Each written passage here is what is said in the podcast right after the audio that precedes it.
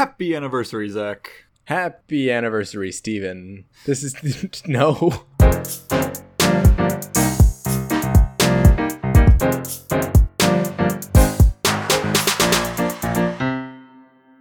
I'm pretty sure we're like three or four episodes after our anniversary. But we didn't celebrate until just now. So, happy anniversary. Okay. Happy anniversary. At the time we planned to record this episode, uh, this would have been the 26th episode of the Worrying Bugs podcast, which means that we've been doing this for an entire year. Yeah. Presumably, we are better at it. That's usually what practice does. Are we practicing, or are we just continuously performing until maybe we get better? If you, Probably the latter. if you practice the wrong thing, do you get better at it? I don't think we are practicing the wrong thing, though. I mean, we might be. I think at the very least, we are honing what this podcast is to us. All right. Well, as a anniversary present to our listeners, Zach, we have mm-hmm. a little surprise gift. Okay. It is a new logo. Hey, I didn't know we were going to address it. But yeah, there's a new logo. Go hit the, the update podcast artwork button on your feeds because sometimes they don't do that automatically. And you should because it's cool and I like it a lot. We, Yeah, we actually good. put a decent amount of work into this, so it wasn't just on logocreator.net or whatever. we used last time. Yeah. Um, uh, is that a real thing? Hold on. There's no E, it's C R E A T R. Okay. Cr- Creator.net. No, Oh, that doesn't exist. No. Create. What about Creator? Uh, yes, it is an Ubuntu server. What? It's a uh, it doesn't have an index page, so it's just an empty server I see. running Apache 2.4.18. Is that up to date? Uh, I think it's still like in the long term release. Yeah, yeah, you're right. It's in the the point upgrade it, uh, the point update at least. Mhm. All right, well, that reduces the chances of me taking this website down for no reason dramatically. not that I would ever do anything like that, or could any- do anything like that. I'm not actually all- that good at anything. Like the thing I just uh, said I might have done. You know, Steven, that's Java is perfect for that. Java is the prime uh, pen pen testing I feel like programming it's not. language. I don't know why, but I feel like it's not. Somebody showed me today um, Trump script. Uh, it's basically just Python, but they renamed some of the like booleans are not true and false. They are fake and oh fact and lie. Uh, you're limited on valid variable names. If the uh, if the running computer is from China, Trump script will not compile. Oh my god. This is ridiculous. There's no floating point numbers, only integers. because America never does anything halfway. oh my god. All numbers must be strictly greater than 1 million. The small stuff is inconsequential to us. There are no import statements allowed. All code has to be homegrown and America made. I'm just reading off the GitHub page. This is hilarious. Okay, well, this is helpful. Uh, it warns you if you have any communist uh, masquerading as legitimate SSL certificates from China on your system. I think that just means that it flags any SSL certificate. I mean, no. I mean, not if it does what it says it does. Okay, what does it say it does? Because I don't. It says warns you if warns you if you have any communists masquerading as legitimate SSL certificates from China on your system. So, like the Chinese postal service is a thing that's installed on most Windows machines as something that can make valid SSL certificates. Oh. Yeah, or at least it was like a year ago. Mm-hmm. Um, so yeah, it'll warn you if you have any uh, certificates from China. Okay. I. I guess that has applications. Okay. Uh, anyway, back to our celebratory speech, my celebratory speech that you're interjecting in. Yeah. Sorry. Uh, Carry on. Play some like inspirational music behind you right here. So, we'd like to thank our wonderful listeners. Whether you've been here since foolishly bumpy guidance, or if this is your first episode, thank you for listening and thank you for all your support. From the bottom of our hearts. Thank you. Awesome. Okay, back to your regularly scheduled panicking and sex. I think it says a lot that, like, during our anniversary, thank you, we went off on a tangent. Yeah, I guess so. My hidden treasure this week is vacant classrooms, and this is one I I had a hidden treasure and I replaced it last minute minute because this just happened to me. Like, what time is it? Not an hour ago. Less than. Did you go to a class at the wrong time? It's a story. So I have a bit of a lunch break between my morning classes and my afternoon classes on Fridays, which is when we're recording Okay. this. And I wasn't feeling especially hungry, so I made myself a bowl of popcorn in the microwave. Makes Uh, sense. That is a sensible meal. I mean, it's not great, but I also was not super concerned about it and just wanted some popcorn mostly. wasn't really for food, you know. Um, so I got the bag out and I put it near the microwave. That doesn't cook it, by the way. and I, Correct. and I went off to do something else. Uh, and then I came back, realized I didn't actually make the mi- the popcorn, and some time has passed now, but not so much time that I couldn't finish a bowl of popcorn. So I put the popcorn in the microwave and pressed uh, the three, and it auto starts to three minutes. Uh huh. I turned around to do something else again, and I noticed that the popcorn has stopped popping. So I stopped. So I stopped it, but didn't take it out of the microwave because I was still doing the thing I was doing over there. Uh huh.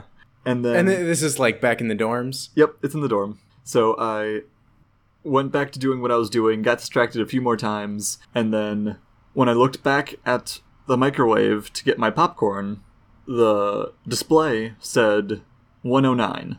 And I have a class at 120 Oh. in a building that is much farther than 10 minutes away. so I so I grabbed my jacket and my backpack and I just run out the door. Uh huh. When I got to the building, I looked at my watch to see how late I was. I was 20 minutes early. Because I didn't reset the microwave to clock. It was still displaying the minute and 9 seconds left on the timer. Oh my god. so uh, I got back to the dorm after class and I had a bag of cold popcorn waiting for me. So, the- did you do something in the vacant classroom for those 20 minutes? Did you capitalize Oh yeah, the- that's the hidden treasure. It was no, it was just that I didn't have to like sit in the hallway outside of the classroom. It just wasn't being used, so I went in hmm. there and grabbed a granola bar from my backpack and ate that instead. Fair. oh man, a transition. That's gonna happen. I don't think it is. There's travel, I guess, is an angle I could transition on. I was too busy laughing. Usually you're like halfway through your stories and I'm st- already thinking of which transition I'm gonna do. But I was laughing this time, so I'm I'm off my transition game. And you know what else is off its transition game? the Swedish train system. I don't think that's actually true. I think they're usually pretty good at transitions, whatever that means, whatever it means for a train to transition, I guess. Um, but that was my very forced segue into the fact that I've been traveling around Sweden, as you do when you're in a new country, you experience the country. And a good way to get to know that country is through the, the different cities, and the different cities all have their own museums uh, with the history not only of the country or that particular region, but also that particular city. Uh, so recently I went to Gothenburg, which is not how you say it in Swedish, but it's how you say it in English. And uh, they had their city museum, and this is one of them. Do you are you vaguely aware of the utopia that was supposed to be Epcot? Uh, not really. No, I mean I've heard of Epcot. Okay, yeah. So Epcot is currently a Disney park, but before Walt Disney died, he was trying to make it into a futuristic city. It was going to have um, this hub and spokes method. So city center would be at the middle of all these spokes, and then you would go further out and I guess get into cheaper and cheaper housing as you went further from this main hub in the middle. And he wasn't the first to think of that, and Gothenburg was actually one of the cities that thought about that hub and spokes method. They didn't exactly put it into practice. Um, but it's cool to be able to go to all these different city museums in the different cities and learn how they got to be the way they are, especially given they have a lot more history than the cities that I'm used to. Um, and I found that in a mad rush to find my hidden treasure by clicking back through my Google location timeline. So, because I have an Android phone that's connected to Google, I can go on the Google location timeline and see all of the different places I've been, and it'll track my days, which is neat if I want to know what I've been up to, and terrible if I don't want targeted advertising. targeted advertising advertisement methods that sometimes know even more than a person will know. Uh, for example, I think there was a Target ad that was targeted to a girl who was pregnant before she knew that she was pregnant. I remember that story. maybe story, before yeah. her family knew she was pregnant. Yeah. So it's time to worry if you start getting uh, Nyquil targeted ads. Yeah. Um, actually, I can like think about algorithmically how you would do that. I w- I'm thinking you would Google would see people close to you getting sick Okay, yeah. and just assume they're gonna pass it to you. Anyway, uh, this is like I wrote this four weeks ago, five weeks ago. Mhm. So when I wrote this, it was last week that I was sick. Um, yeah. and I think I'm still a little bit sick. I'm coughing and sometimes my nose runs and stuff. But it, I'm Mhm. much more functional than I was. I we actually that was one of the reasons we did the out of time Yeah. because I like couldn't talk. I would. uh I had this like Darth Vader voice going on for a while, but it was a Darth Vader whose voice would crack every time he tried to uh, raise pitch a tiny bit. Oh God. yeah, it wasn't fun, but um, I don't get sick very often, Mhm. and You didn't just will this one away like the last time. I usually do though. Like if I do get sick, it, it, I can usually just drink water and it'll just go away. Well, last time uh, there was there was a time on the podcast when you were talking about just thinking real hard about not being sick. I remember that. Um, That didn't work this time. no, it didn't because it was I was too busy thinking about how much I like can't move because I feel so sick. hmm Um, anyway, like I'm really not good at dealing with it, uh, and because I don't get sick very often, I feel like I'm a little bit more uh, debilitated by the symptoms than uh, other people with the same thing. hmm But I survived. Uh, but I could not follow through with the year of effort while I was that sick. Okay. I would get through the bare necessities and then just go to sleep every day. You know, Yeah. and it was just exhausting and so I'll and again at the time of writing this I uh will be restarting the year of effort this week in an effort to get things back on track that was about four three or four weeks ago so everything is back on track we're all good hmm Did you restart and do the extra effort from that missed week, or did you just say, "Okay, that week is written off. It is in the past now. All the future weeks, I'm going to put in the effort." um the latter but Mhm. the there were a few uh, school things that I needed to work extra hard on to get done Yeah. but yeah things like just habits like like fr- flossing every day that kind of stuff Yeah. that stuff was very much on the back burner and I didn't floss extra hard to make up for it. Yeah, I um I yesterday actually I woke up and I did not want to move. and I kind of crawled out of bed maybe an hour later and I got up and I brushed my teeth and then it was quite a few hours after I had intended to get going on my work which I was already a little behind on. Mm, hmm So, uh, I, th- I think having I had pretty much the whole day packed with classwork because it was a free day, and I thought, okay, I can just get these chapters of networking out of the way. Right. That did not work as planned. Um, I think I am realizing now it's not just because I was not feeling great. It's because I was not feeling great in the immune system area. Mm, hmm But so so it just kind of passed just like that. Now you're feeling okay. Oh no, I'm still not feeling 100%. Oh, okay. But I'm better today and don't have the enormous list of things that I told myself a couple days ago I would do. Speaking of getting things done, Zach, yeah. I'm having some trouble arranging my workspace to get things done. At what scale? Because your workspace could be a room, it could be a desk, it Desk, could be just the desk. just your like computer desktop. And maybe maybe that's the problem. Maybe I'm just confining myself to this desk too much. hmm My old setup was fine, where I would I had this uh, drawer that pulls out, and it has a little uh, divot for wrists if you want to put your keyboard there, Yeah. and that was fine. The problem, Yeah, wa- I'm noticing looking behind you now that your your beds are not bunked. Oh yeah, that's not new. That's actually been long not the same. Okay. Uh, okay, we'll get to that. Uh, this is this al- is also a few weeks not uh, updated. I'm Uh-huh. still struggling with it though, and I need your help. So Okay. So the keyboard and mouse went in the bottom drawer. This is all the old setup. Um, and I used the top of my desk to write and to do any uh, physical projects. Mm-hmm. Uh, the problem was that the bottom shelf drawer thing was too low and was making my wrists hurt when I typed. Yeah, it's not an ergonomic height. Yeah. So to solve this, I switched it. So now I type on the top of the desk and write and do stuff on the pull-out one.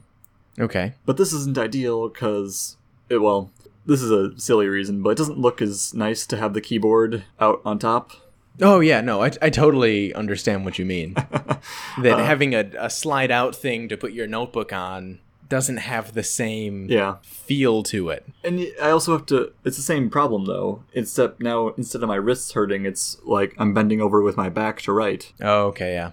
So, like, I'm thinking about my options here, and it's like find another surface to write on, and but I can't really do that because my dorm is so small. hmm Um, What about going to the library, for example, and writing at a desk at the library and leaving your mouse and keyboard however they are already? yeah, it's not great for journaling and stuff though.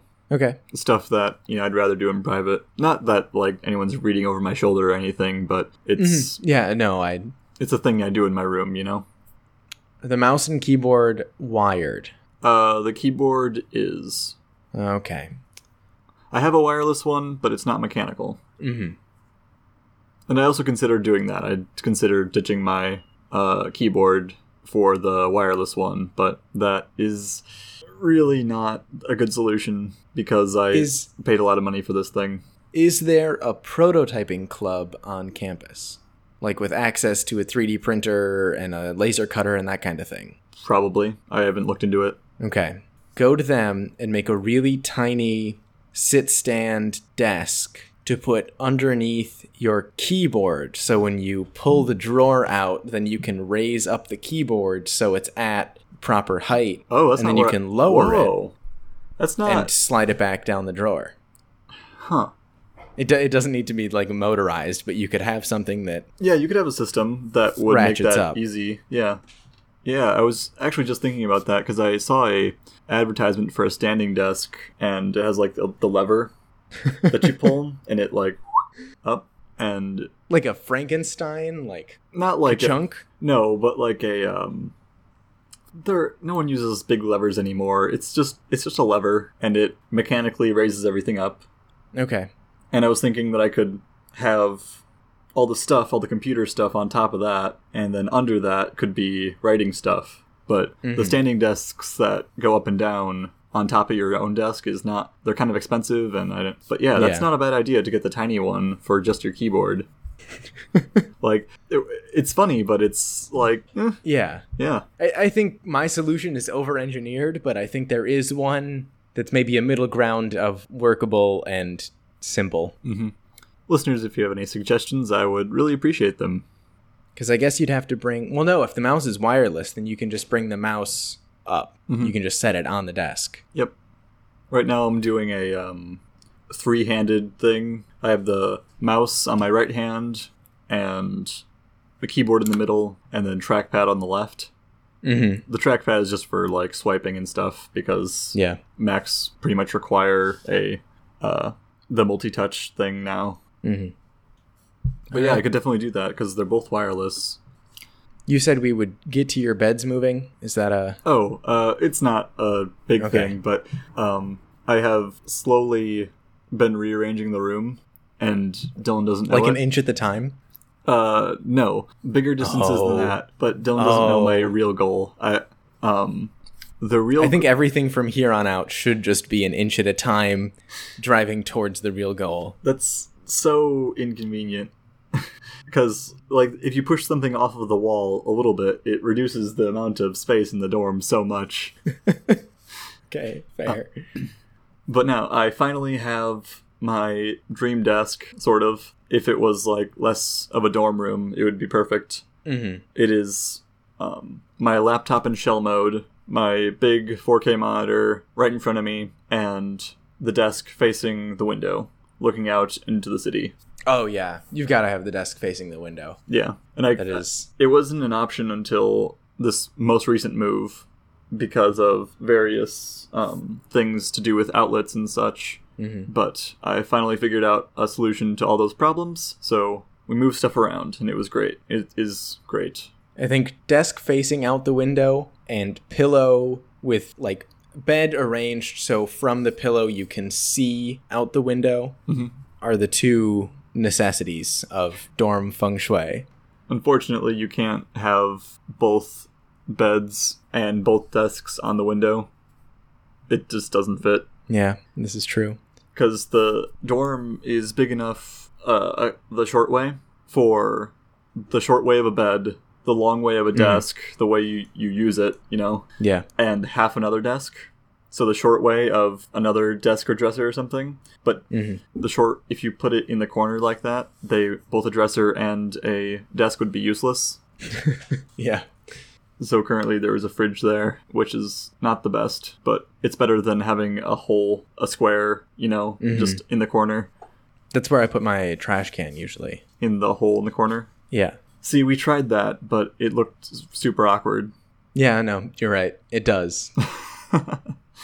We were like trying to find like a square table that would line up in height that we could just put there, Yeah. but it didn't work out. So we had to move everything around again. It took us like two hours. The actual moving was 15 minutes, but the ideas of where to put everything was hmm We're kind of ridiculous. Did you like get out AutoCAD and draw out all the little all the dimensions and rotate them around and stuff? I tried to get some graph paper, Mm-hmm. but uh, I didn't have like a tape measure or ruler or anything, so I was just estimating with the number of feet in the room and the number of feet in the desk and bed. So it was kind of a failed. Do you have a little dorm toolkit of any sort? Uh, Like when I moved into the dorm, I got a tape measure, uh, monkey wrench, and a screwdriver. Uh, no, we did not get any of those things. We got a uh, sandwich bag full of, not full, but partially full of um, metal pegs that hold the bed together. No, I mean like I bought them. They didn't come with the dorm. Oh, yeah. Um, well, I have a screwdriver and a pair of scissors, and that is most of the That's time more than I have. Yeah. I still don't own scissors. And, you know, uh, Field Notes has a little centimeter ruler on the inside, so if I need to measure Okay, yeah. something desperately, Yeah. I could do it by, what, six inches? Or not less than that, much less than that. Whatever. Well, and you can estimate feet with your forearm and stuff. Yeah, it, but not well enough, apparently, to arrange a dorm room.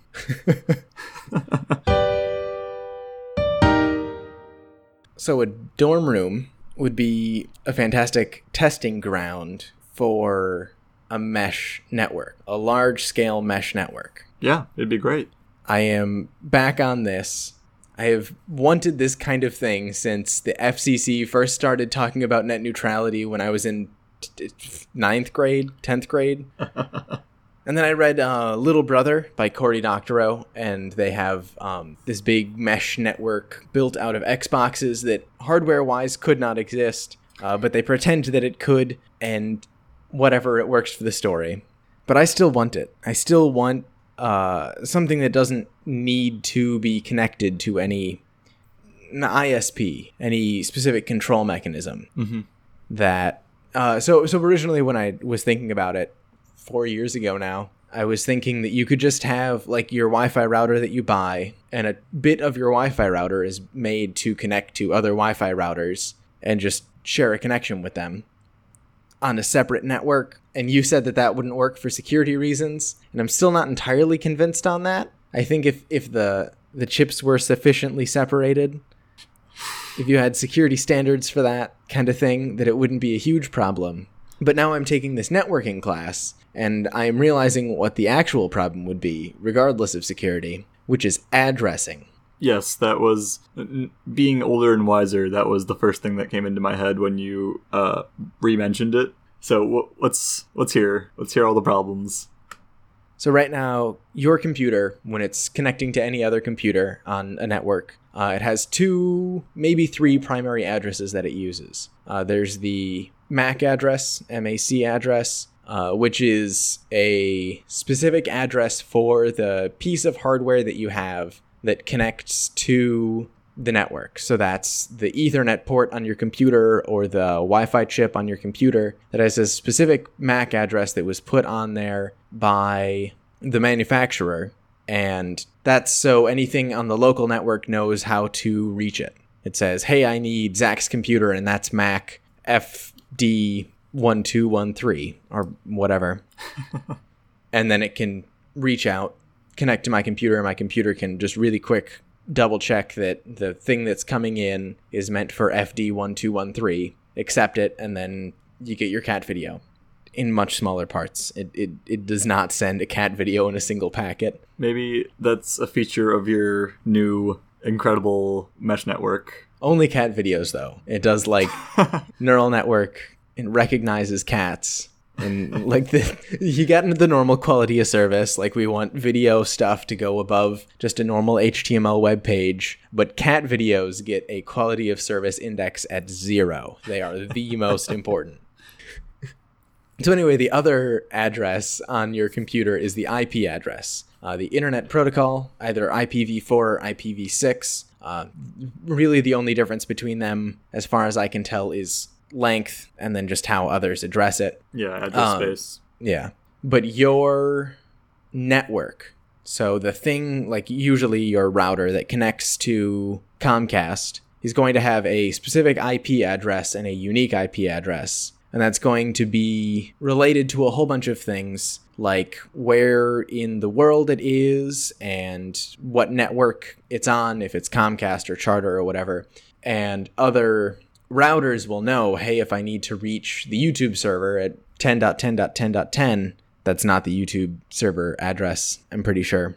But if they needed to, they could go out and they kind of know the way over to that location because it is location based. Mhm. But if you have a global wireless mesh network, you That doesn't can't do location based addressing because my phone used to be in the US and now it's in Sweden. So if you sent something to the US expecting to reach me, it would not work. Right. And announcing your location to everything in the mesh network is also a problem because you're Mhm. announcing your location to everything in the mesh network. Yeah. Even a ref location is yeah. So is do you have a solution in mind? I have no solutions, but I wanted your input. Okay. So this is not a fully formed thought. Okay. Forewarning. Um, basically, just scrap all that, and we're gonna redo it like this. Uh, let me think this through just a tiny bit more. All right. Okay. So when you change uh, locations, so Mhm. the things that your phone or laptop or whatever is connecting to is different, and that's how you know you changed locations. Right. You say to the things around you, "Hey, this is my unique identifier." Okay. So that's like the MAC address. Yeah, and the things around you have a table of sorts, an, of another list of the things around them. Okay. Okay, and hold on, it's coming. Mhm. Each device has a DNS style table of uni- unique identifiers and where they are. So, but so it gets updated Mhm. by a It sounds right now like you're defining routing tables. Yeah, but routing tables that can be updated as as you as things are constantly changing locations. So if, Yeah. if I want to send something to you, if I want to send a text message to you via this mesh network, Mhm. uh, my phone would say to the things around it, "Hey yo, I want to find Zach." And he's mesh item number 20. Yeah, and those things would say, they would either say, uh, "Well, I last saw him at blank location." Mhm. I saw, last saw him in Brandon, Wisconsin, Milwaukee, Wisconsin, Yeah. and then so my phone would then via whatever system you have for getting to Milwaukee, it would go to Milwaukee and say, Okay. Hey, We'll just where's node Zach? hop and say, get me yeah, around this geolocation. yep. And then it would say, where's Zach? And then your phone, when you left for Sweden, Yeah. said, I'm leaving. I'm going to Sweden. Or, like, once it got to Sweden, it would say to Milwaukee, hey, I'm in Sweden. Mm-hmm. And then the things in Sweden, in Milwaukee, would have a little table of basically forwarding addresses. Okay. and it is kind of convoluted. But so to combat the table getting entirely too large, Mm-hmm. when a certain number of devices connect to your device Mm-hmm. via that Milwaukee node, uh, Okay. So like ten devices from Milwaukee hop on over to my phone. yeah, so those phones have been updated to your new location. They know where Zach is, and Yeah. they don't have to go through Milwaukee anymore. When Milwaukee has tur- told a certain number of people, it uh, it's not 10, it's the number it's the it's some logarithmic function of the number of nodes on the network. The Okay, likelihood yeah. that your phone it, it's whatever the like above 90% likelihood that you will be able to get there without the forward. Mm-hmm. How would discovery work in that case?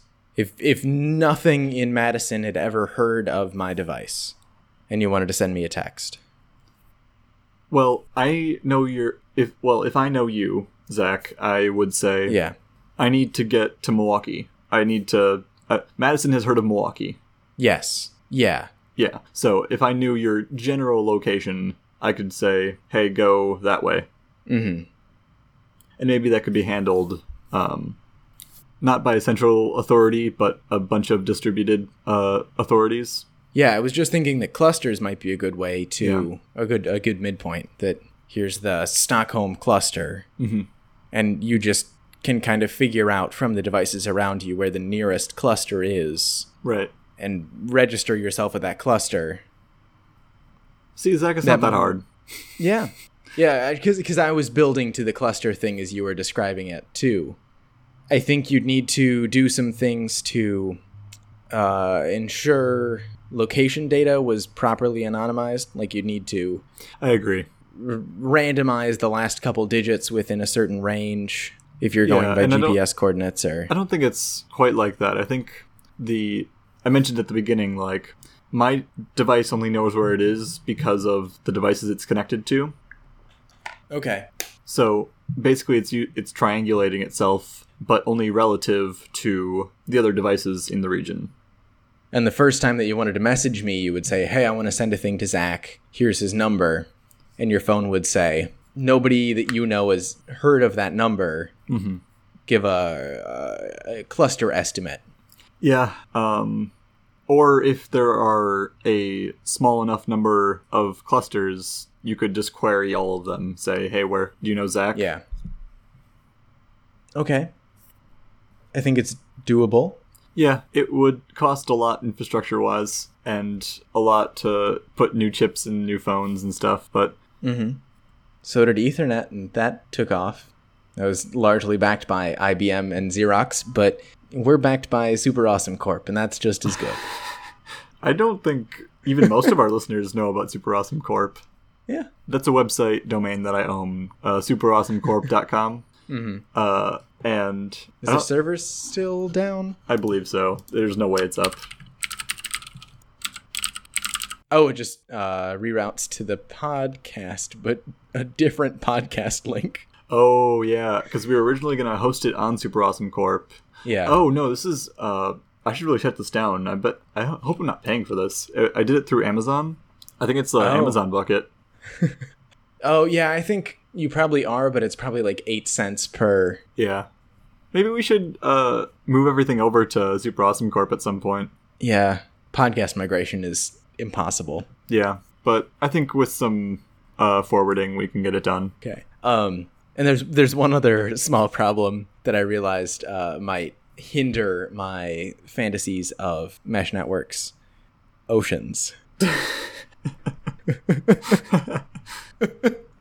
I mean, yeah, I can think of a way to do it, but it does rely on a central thing to get from. A bunch of buoys. I was actually thinking uh, undersea cable, just like we Mm-hmm. have for the internet right now, but instead of But like have the EFF lay the undersea cable or something. yeah, that's but that's the only way to do it is to get you need a central authority still, even if that central authority is a good thing like the F, like the EFF.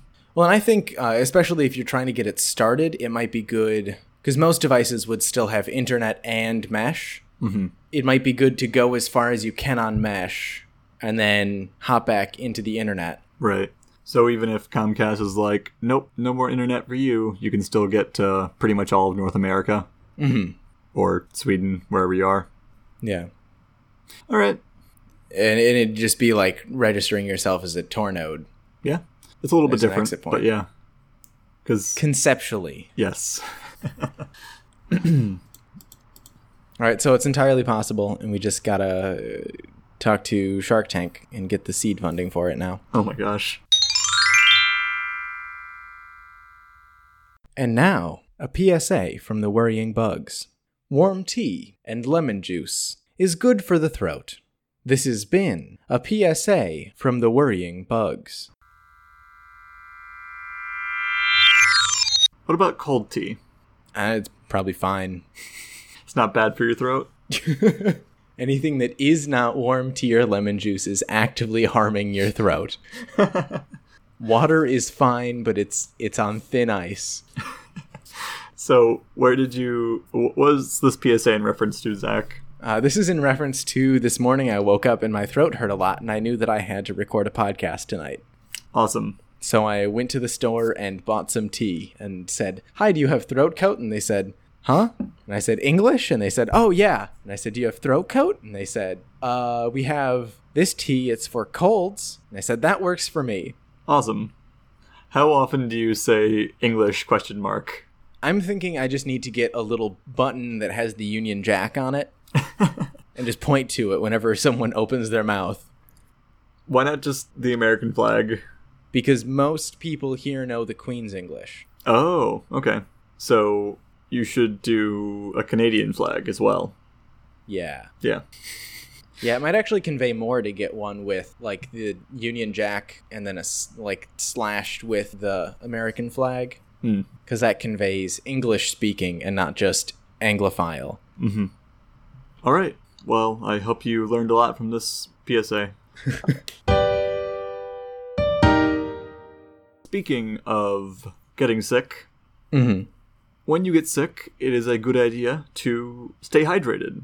Right. And what better way to make sure you're staying hydrated than to count all the water that you drink? But Correct. I don't want to be actively counting ounces of water in my head, even less so with milliliters. oh, Just tally it on your arm like a freshman at a party. uh, or you can Take get, out a sharpie. Okay, that's four glasses of water. or get the water tracker app. That sounds a lot easier, Stephen. So, what is the water tracker app? Oh, another water tracker is an app I made that helps you track your water. We've talked about it a little bit before, but there's an update. Okay, Version 2.0.1. point one. I think I missed the point one update. It's not super necessary, but you should probably get it because there's a bug that sometimes crashes your phone that I missed. but Apple also missed, and they're supposed to catch that kind of stuff, so it's not just me. But I fixed it, so it's all good. Update. But uh, in the 2.0 release, uh, there is an updated logo and color scheme because holy crap, the last one was bad. Yeah, it was not good. I really, I really do like the new logo. It's a ten out of ten. Awesome. Yeah, I'm a programmer, not a graphic designer. but I have good ideas sometimes, in, which includes the new Worrying Bugs logo, which I'm quite happy with. Yeah, It was a group effort. I feel it like at some me, point but yeah, we need to get a, a super awesome corp. logo. Well, I mean, like a super awesome corp in-house designer to help us with all of the the looking at things that we cannot manage. You know, quickly. Zach, hiring people requires money. Well, when the mesh network takes off, we got to have a, a an icon for that.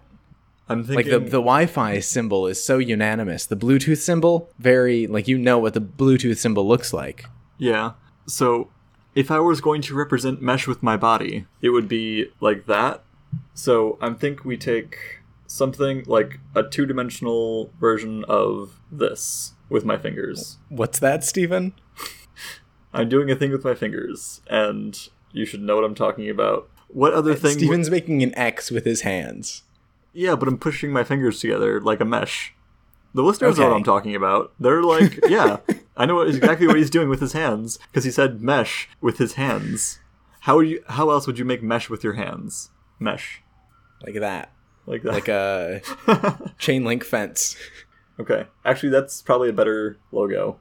Yeah, we'll do this. Like a really loose weave pattern. yeah, in that like That's- almost diamond shape. hmm But also, then there's still that little, like the remnants of that X that you were doing. Yeah, All right. I like it. Okay, we'll get right on that. Who needs designers? We've got hands. Just take a screenshot of the Skype and put that up. um, But anyway, the new logo is good. Uh, yep. Uh, there's some small UI updates, uh, mostly based on the new logo. Just the colors and stuff need to match. Um, It's a little bit snappier because there's less loading just on the loading on the when when the settings page comes up. It's not loading everything, then showing the settings. It's showing this as it's showing the settings. It says load all the stuff. Okay, so it shows a couple and then you can say more. No, it there was a small delay. If you push the settings button, there was a small delay before Gotcha. it would slide over. But now, as it's sliding over, it changes all the dials and stuff to the correct thing, Okay. which uh, most people won't you probably even notice, but it was bugging me, so I fixed it. Mm-hmm. Um, and uh, by popular demand, uh, drink history uh, now goes back more than just the current day. Yeah, I, I really um, I read through the notes, the release notes, and was a big fan of the bug fix, such that uh, the history bug no longer deleted everything. Yeah, that happens sometimes, but it also wasn't a big deal because it would mostly happen at the end of the day. Mm-hmm. So, like, you're pretty much done logging your water anyway. It never bugged me. But now that other people are using it, I figure I should fix it. What was the cause of that? That sounds like a weird thing to debug. Well, uh, it was happening. Okay, so it was because of Apple's battery man- management. Mm-hmm. So, normally, if the app just stayed open in the background, nothing would happen. Uh, it would just keep loading that uh, that little bit of uh, RAM memory. Yeah. which was the the list of drinks you drank today. yeah.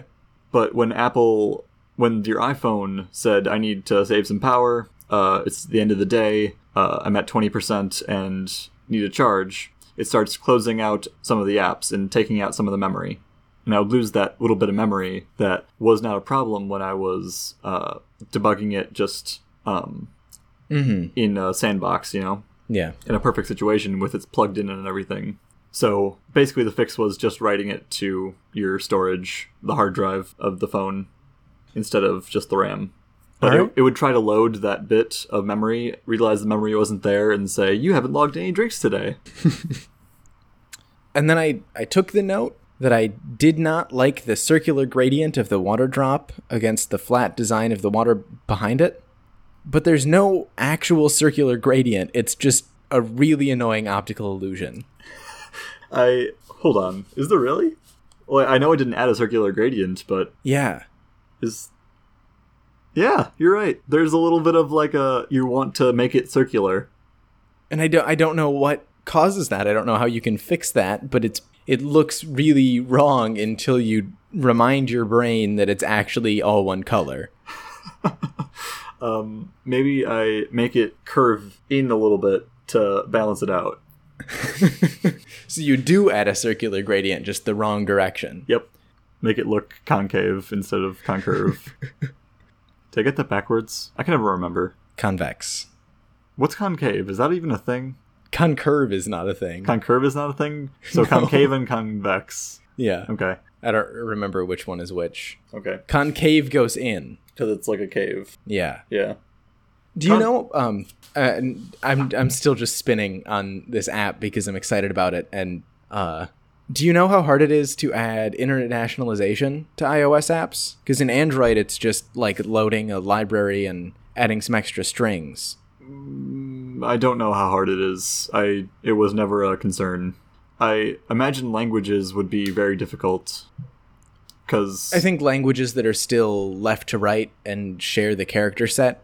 yeah, but they'd have to share the character set, and even then, it would be a little bit of a pain because there's a few boxes that are a specific width, Oh, okay. and if like German added an extra couple characters, it would heavily screw with. You might get like little dot dot dot at the end, which would Yeah. be less than fantastic. But it, it's a consideration I could look into. Mm-hmm. This app started just. Uh, let me just finish the rest of my paragraph because it Oh, actually okay, yeah, it actually sorry. no no no it's okay because um it's actually perfect because it this is leading into the next paragraph. I didn't have a good Uh-huh. transition for it. Um, like you might be thinking to yourself, like, "Dang, some of these updates seem superficial and weren't included in the first version of the app because Steven really didn't care about it." Yeah. It, yeah, it was definitely for you initially, and that's why the logo was just two like drops of emoji water. Yeah, and you'd be correct. You are absolutely correct. These are just like making everything work a little bit better uh, updates. And but I made the mistake of releasing the app for everyone to use, and now I'm dealing with the consequences of that. so, remember kids, if you release something into the wild, it might kill you. I think you need to add paid color profiles still. I still believe in that. I think I might do like it's a consideration. Um, the reasons to not do it are that I like the color profile and I don't want a different one. And this is my app and it was made for me, so stop asking me to add things to it. Okay. The other Okay. No, no, no, no. It that's that was a joke.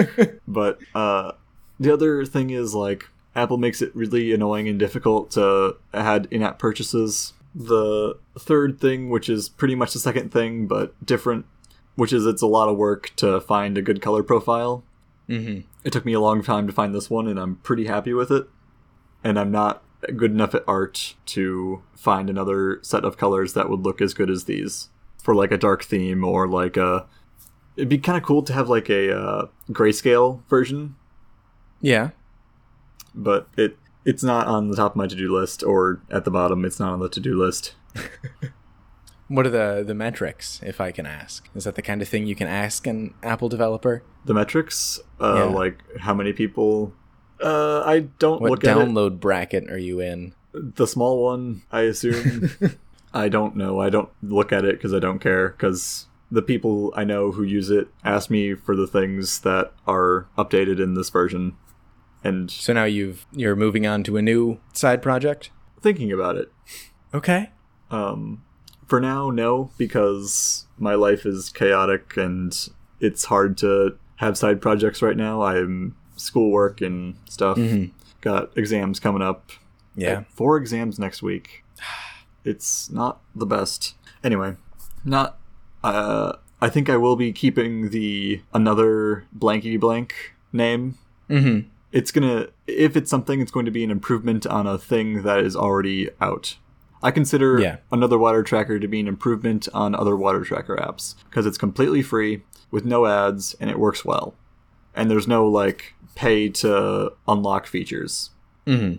like you can add more than three drinks in a day that kind of stuff like it's just ridiculous stuff like that that i was just so fed up with in so i made my own that kind of thing Mm-hmm. The thing i am talking about right now is habit trackers Okay. i haven't found a good one there are lots of pretty ones and ones that work well but they all have the stupid restriction oh you can only have three habits unless you pay a few bucks Which makes sense given they're professional developers. I I can see where that comes from. yeah i know but i'm shorting this market and i don't care Okay.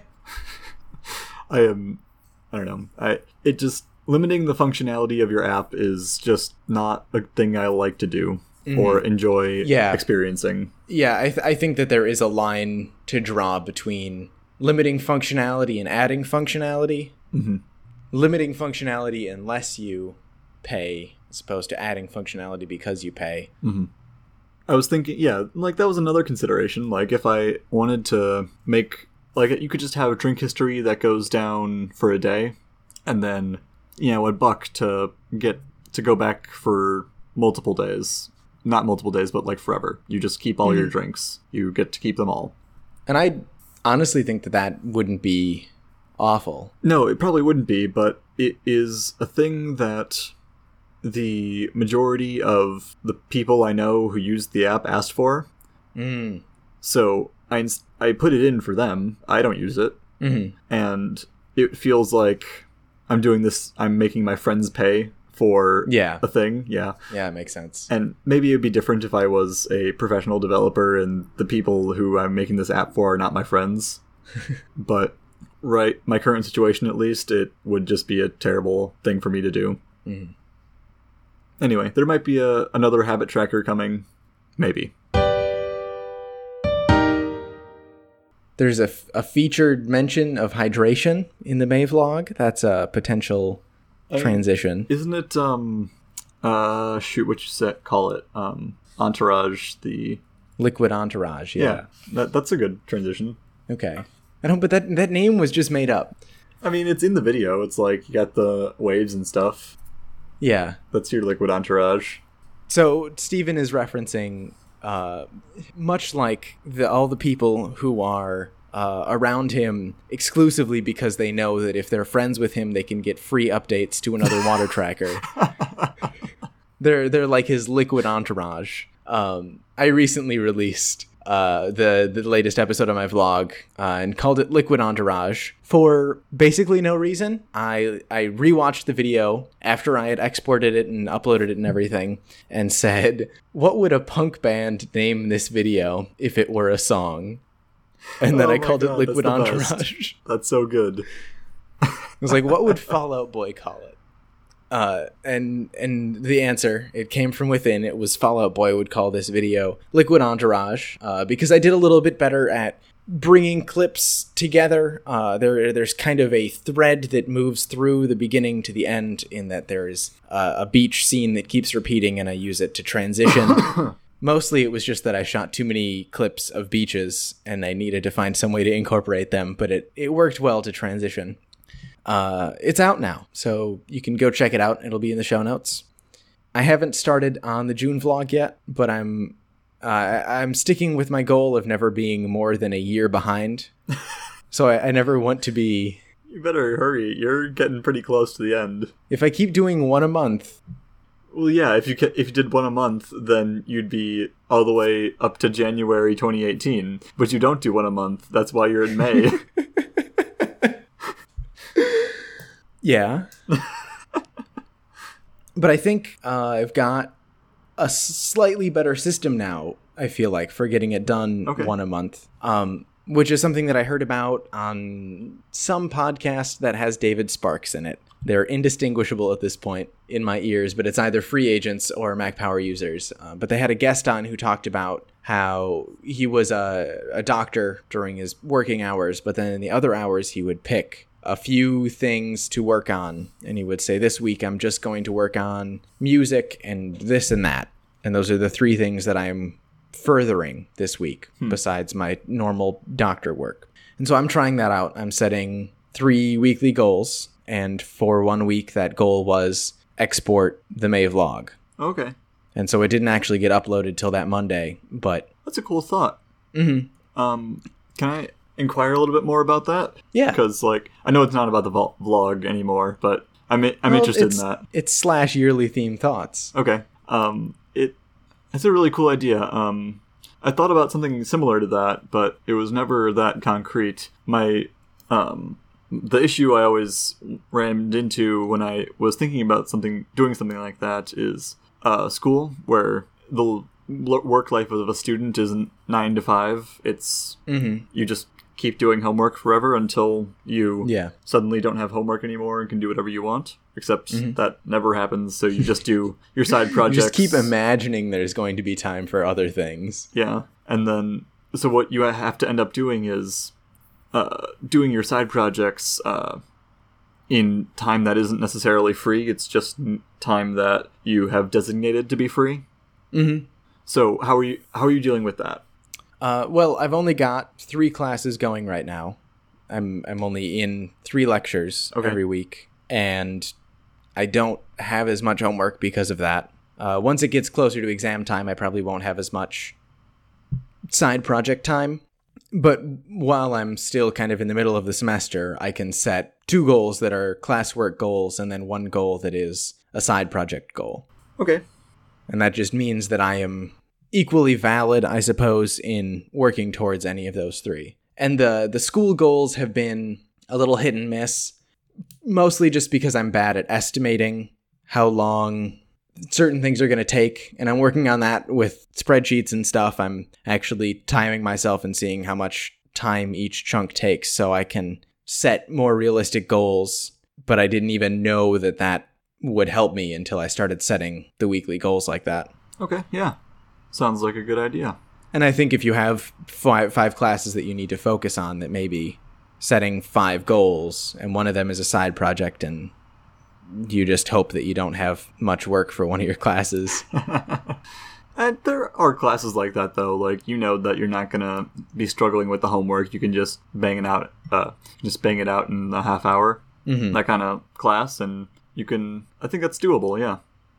Uh, back to the vlog. Uh, Yeah. I, I watched it. Uh, it's really good. I would like to say. I'm not just saying that. It it legitimately is. Uh, like I enjoyed it a lot. thank you So uh, we'll link to that in the show notes, and you should totally watch it because it, it is really good. So when I'm keeping my three things all centered and focused, and just uh, I use Todoist to limit my view of what projects I'm working on. Uh, I don't. I use OmniFocus, which is made by the Omni Group, who released a OmniFocus. Uh, no, they released what they called the Omni Roadmap for 2018, and so I don't really care about a lot of the things in the roadmap, but I do care about their feature set for OmniFocus 3. Mhm. Uh, so the big things are tags to replace context contexts because So you can finally implement modality. I was implementing it before with contexts. It wasn't okay. because you're mostly exclusive in modality anyway. Yeah. But I I've definitely fallen off the wagon for modality. I don't think it was really helping me all that much. I think it needs Me either. Yeah. So, uh, but yeah. So tags. Um, before with contexts, you could only set one context per task. So you Mm-hmm. might say this is a home thing, this is a work thing, even though they're in the same project. So I can only do this at the store. I can only do this in that building. Doesn't really matter. It's just a thing to help you keep track of that. And you can sort your tasks by context. So you, if you got home and you said, "Okay, what are the things I can do at home?" You can just switch to the home context hmm that system doesn't really work anymore. Uh, technology being what it is, and it being so universally everywhere that you can pretty much do all your work from anywhere. Yeah. So even if you can only do it at work and at home, you can at least put home and work in your tags. hmm Or you can say hard or whatever else you want the tag to be. Yeah, one of the tag systems that I used for a while when I was still trying to figure myself out with Todoist was um, like home and low energy. Hmm. So if I was just not feeling super peppy but still had to get stuff done that night, I could wash the dishes and do my laundry or whatever those Right. little things were. What's the square? The Eisenhower matrix? yeah Eisenhower matrix. I wanted to call it a Punnett square. I knew that wasn't correct though. No. if you have two two important and urgent tasks that breed, they're gonna have an important and urgent task.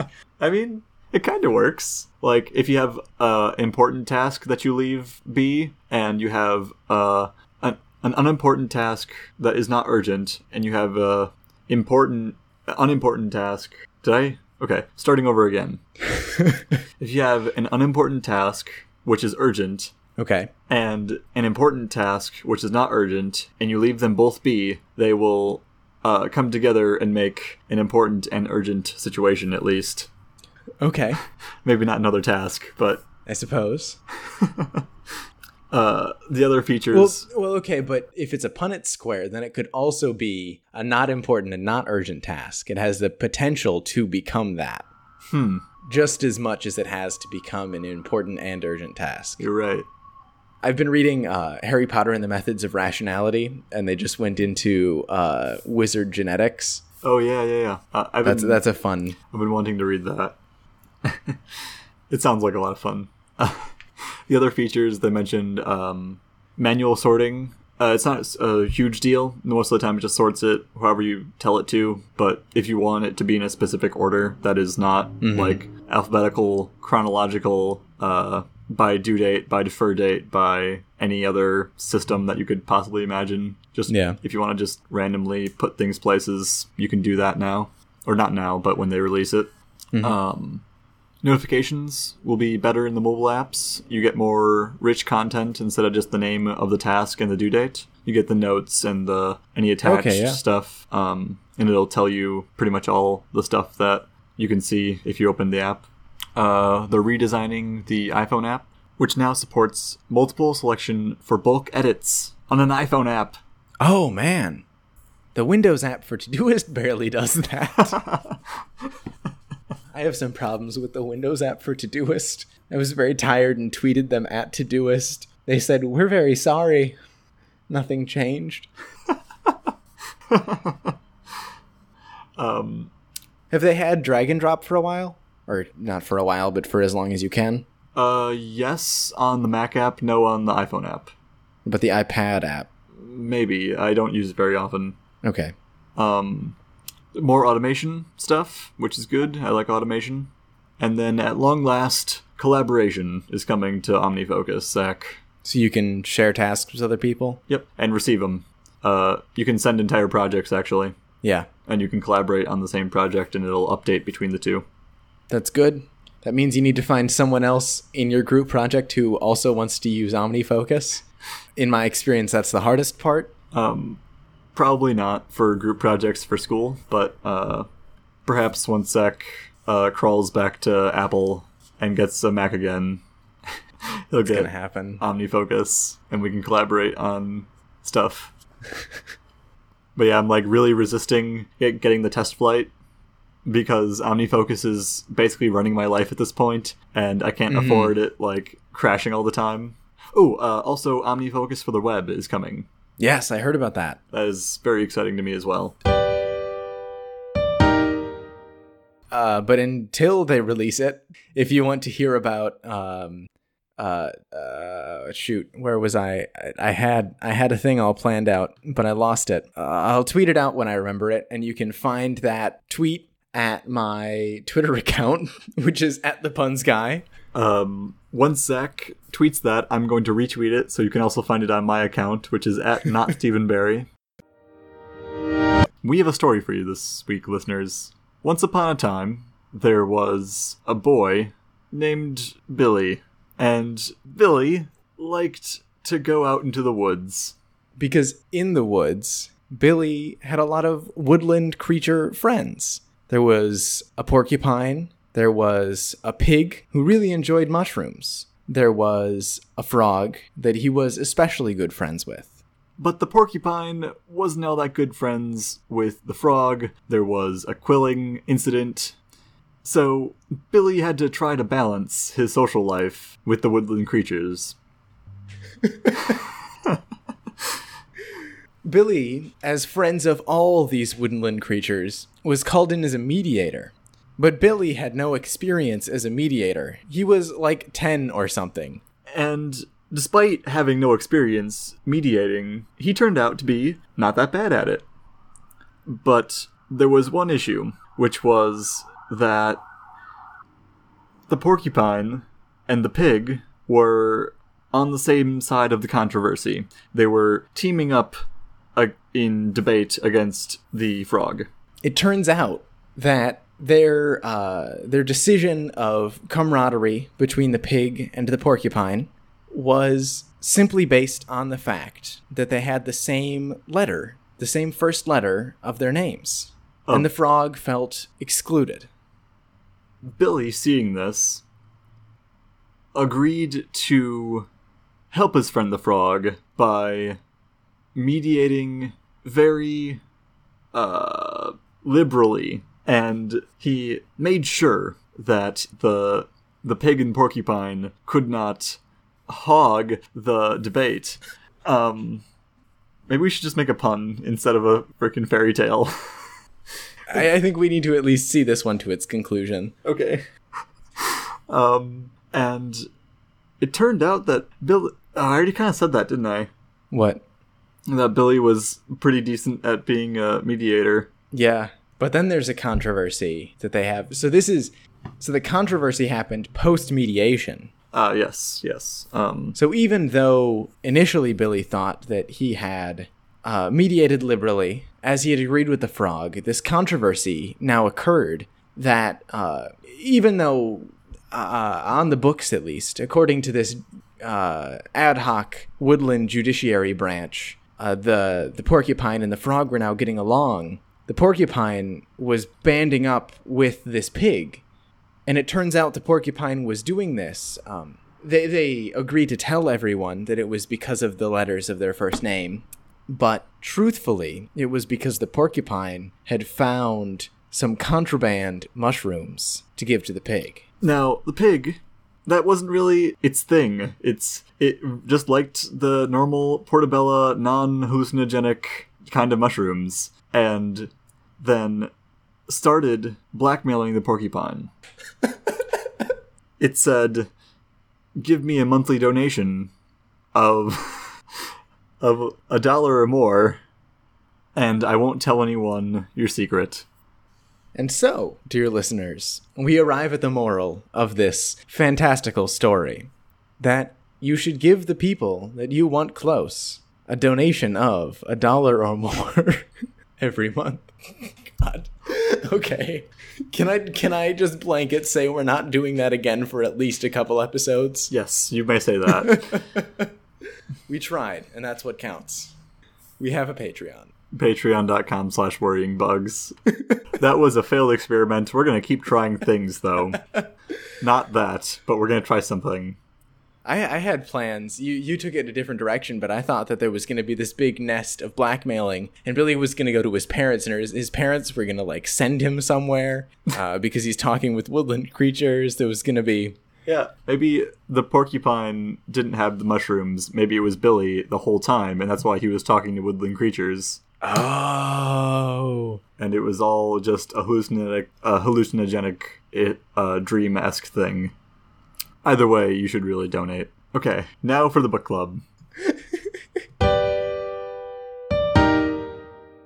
Uh, so we're reading uh, Turtles All the Way Down by John Green. We read up to page 200, which is some chapter that I don't know off the top of my head. It's chapter 17.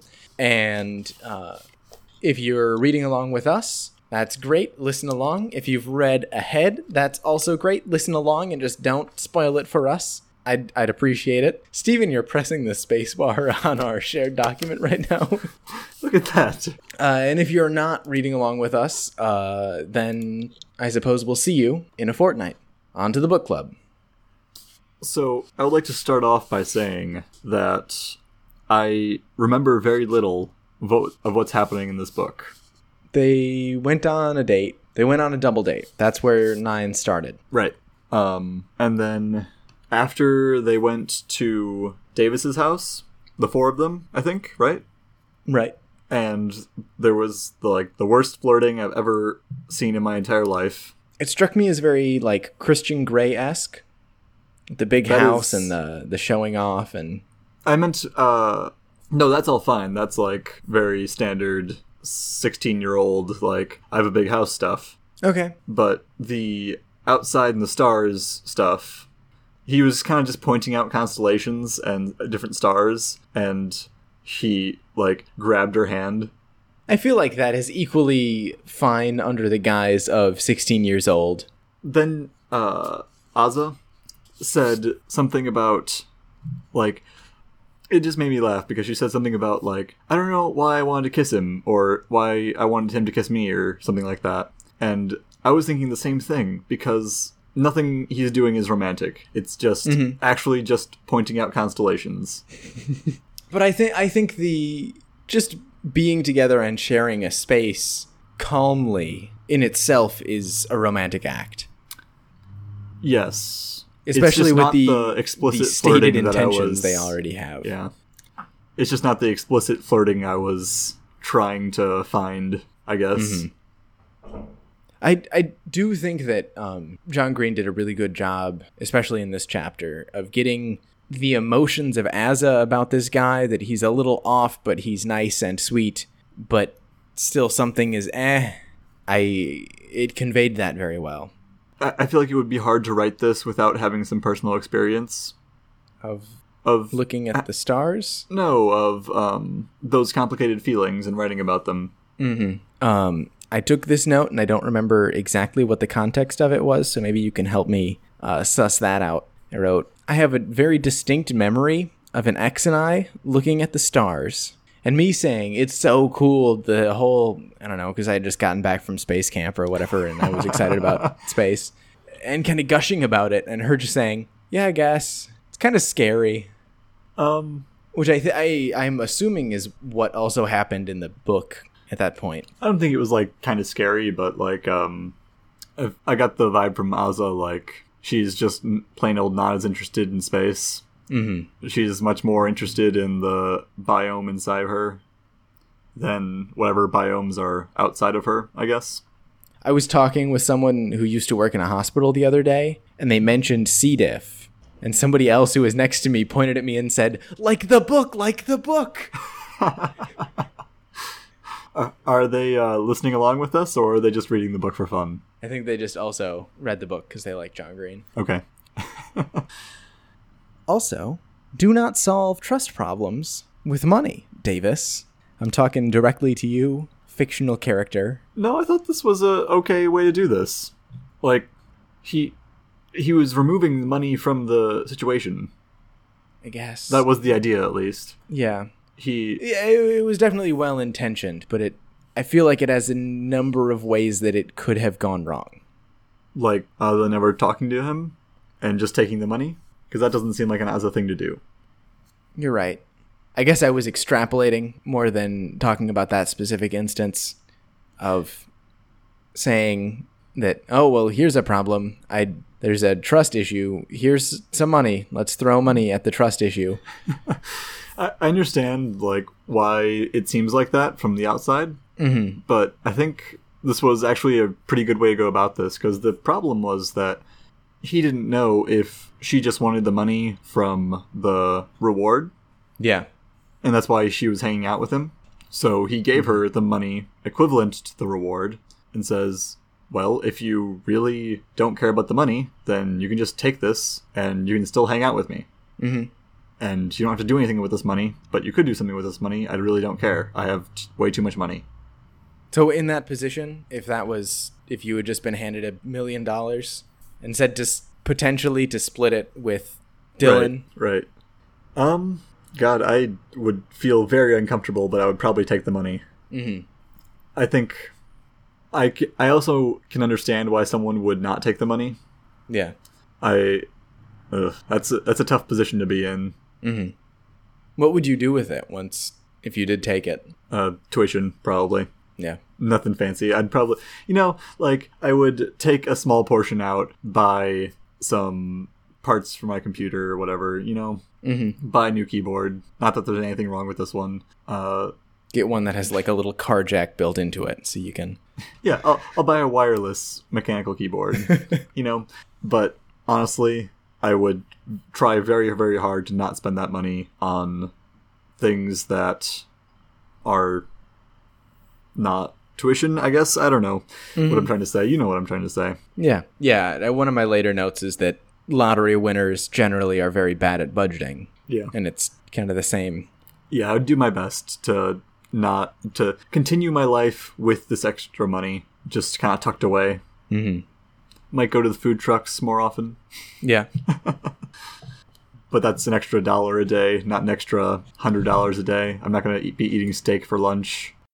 As a relatively neurotypical person uh, who, whose views might not be the most relevant, um, what, what do you think about brain medicine? Because chapter 13, Aza is talking with her therapist about how it's weird that you take a pill and it changes your neurochemistry to the point that you act differently. Yeah. Um, philosophically, uh, it's very strange to me. Uh, if you have to, I think he puts it as like if you have to take a pill to be you, are you really you?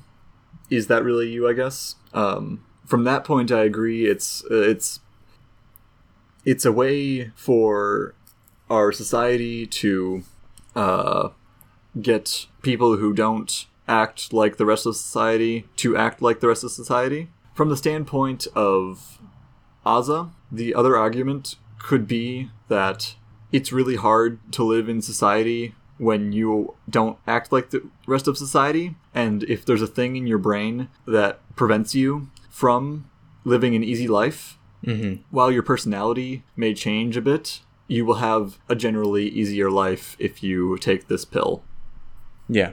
Um, and that sounds a little um, what's the book? The one where you're just con- everyone's constantly doped up, so they don't care about what the government does. Uglies? No, it's it's like a it's a high school book. Um, Uglies. no, that's not the book I'm thinking of. Okay, well that's the plot you're talking about. Feed. No, it's it's a it's a classic. It's like um, Catcher in the Rye. it's not it's like that kind of book though. It's like the- 1984. Okay. No, uh the the other one. Fahrenheit. Fahrenheit 451. Yes, 451. thank you, thank you, thank you, thank you. That's the one. Okay, but that's also Uglies. Uglies I think is closer to that than Fahrenheit 451. I think more people have read Fahrenheit 451. I think that more people should read Uglies. I agree. I still stand by that being a very good book series. it's a good book series. Um, so the statement previous to that whole thing was that taking this drug will make you happier, will make you be better in society. Mhm. And that sounds a little bit like for Fahrenheit 451 or Uglies, but I think the difference is it's not like the government doing this, it's society as a whole, and society as a whole is not smart enough to have a Ulterior motive. yeah. Okay. Uh, so in general, I support taking pills to be happier, as long as your doctor says it's a good idea. I'm glad that I got in to ask you that and you didn't ask me that. It didn't go the other way around because I have much less well worded answers to that question. Uh, are they similar to my answers, or are they uh, a different thing yeah, entirely? that they in the same vein at least. Okay. Um, I, I guess I didn't go that level down that you did. That it fits you into society, and society doesn't really have ulterior motives. But Society just wants that- to be, you know. yeah, All right. Uh, what's your next one? chapter fifteen. Sounds good. I'm just going with it. Okay. Do you have any notes? Yes, but they're not good, and I don't remember what they're referencing. So I wrote something about night FaceTimes. That's one of my chapter 15 notes. uh, I can say something the- about night FaceTimes. Okay. uh, they're not always the best because everyone is watching Netflix at night. that is my official statement. Okay. Night FaceTimes are not as good as daytime FaceTimes. That's why they rhyme. You go Daytime eh, and FaceTime. Eh, eh, hi, hi, hi. Okay, I see. Yeah. There's just a lot of studying, studying, stuttering, and bad internet. Mm-hmm. My other chapter 15 note was See, kids, this is why we have private journals. Because freaking sad emo boy had to had to write on his blogger from 2005 about this girl he's seeing and does not like it's not password protected or anything. It's just he uses a different name. Yeah. Security by obscurity is hardly security. it's I think there's something to be said for publishing uh something personal though. It's it's different than a private journal. My personal view on it is that there should be a lead time between the event you're writing about and the writing being public. I would agree with you on that. Unless you're writing for the New York Times about what the president just did. Yeah. You you can have some buffer space to think. And I think even planning on pub if you write something right away and plan on publishing it, mm-hmm. that is that gives you almost the same release as the potential for anyone to see it. Yeah. It's sometimes there are days when I don't journal, but I think about what I would journal if I do journal, and it's not the same, Yeah. but it collects my thoughts in the same way. Mm-hmm. So, you know, a step further than that, I think, is what was trying to happen there. All right. It is convenient I still think um, It was a bad Ozzo, idea. though. Yeah. And that's my last note. uh, I'm gonna say like a few overall thoughts. So, by the structure of a typical, uh, what would you call this genre? Um, Teen romance. team romance. There should be either Aza or Davis should make a mistake Mm-hmm. that upsets the other one. Uh, this and is Adam my prediction. Sandler will show up and he'll have a boombox. Uh, not quite, but yeah. Um, then something, a major event will happen to the one who did not make the mistake. They'll They- find his father. That's what the major event will be. If there is a major event, it'll be f- like finding his father. Okay. And then that person who was wronged will re- either realize that it wasn't a big deal and that their feelings for the other is more important than whatever uh, thing they did. Or they will go through a long forgiving process, and that's where the book will end. So, those are my predictions for the rest of this book. Okay. Um, in chapter nine, I predicted that Daisy and Davis were going to be an item because, according to Stephen Barry's flowchart of double dating, um, which we still don't have nailed down, but uh, an important aspect of it was that the couple sit next to each other. Uh, they're an item, Yes, yeah. So, they're doing it wrong, but. or or it's foreshadowing. Oh, oh, that's what you were getting at. Okay. Yeah. What about the one do- dude, the one with the baby face? I don't know. He'll go make sad art for a little bit. Pain is good for the art. See, that's like uh, that's one of the reasons you can't call like programming an art cuz being sad doesn't improve it.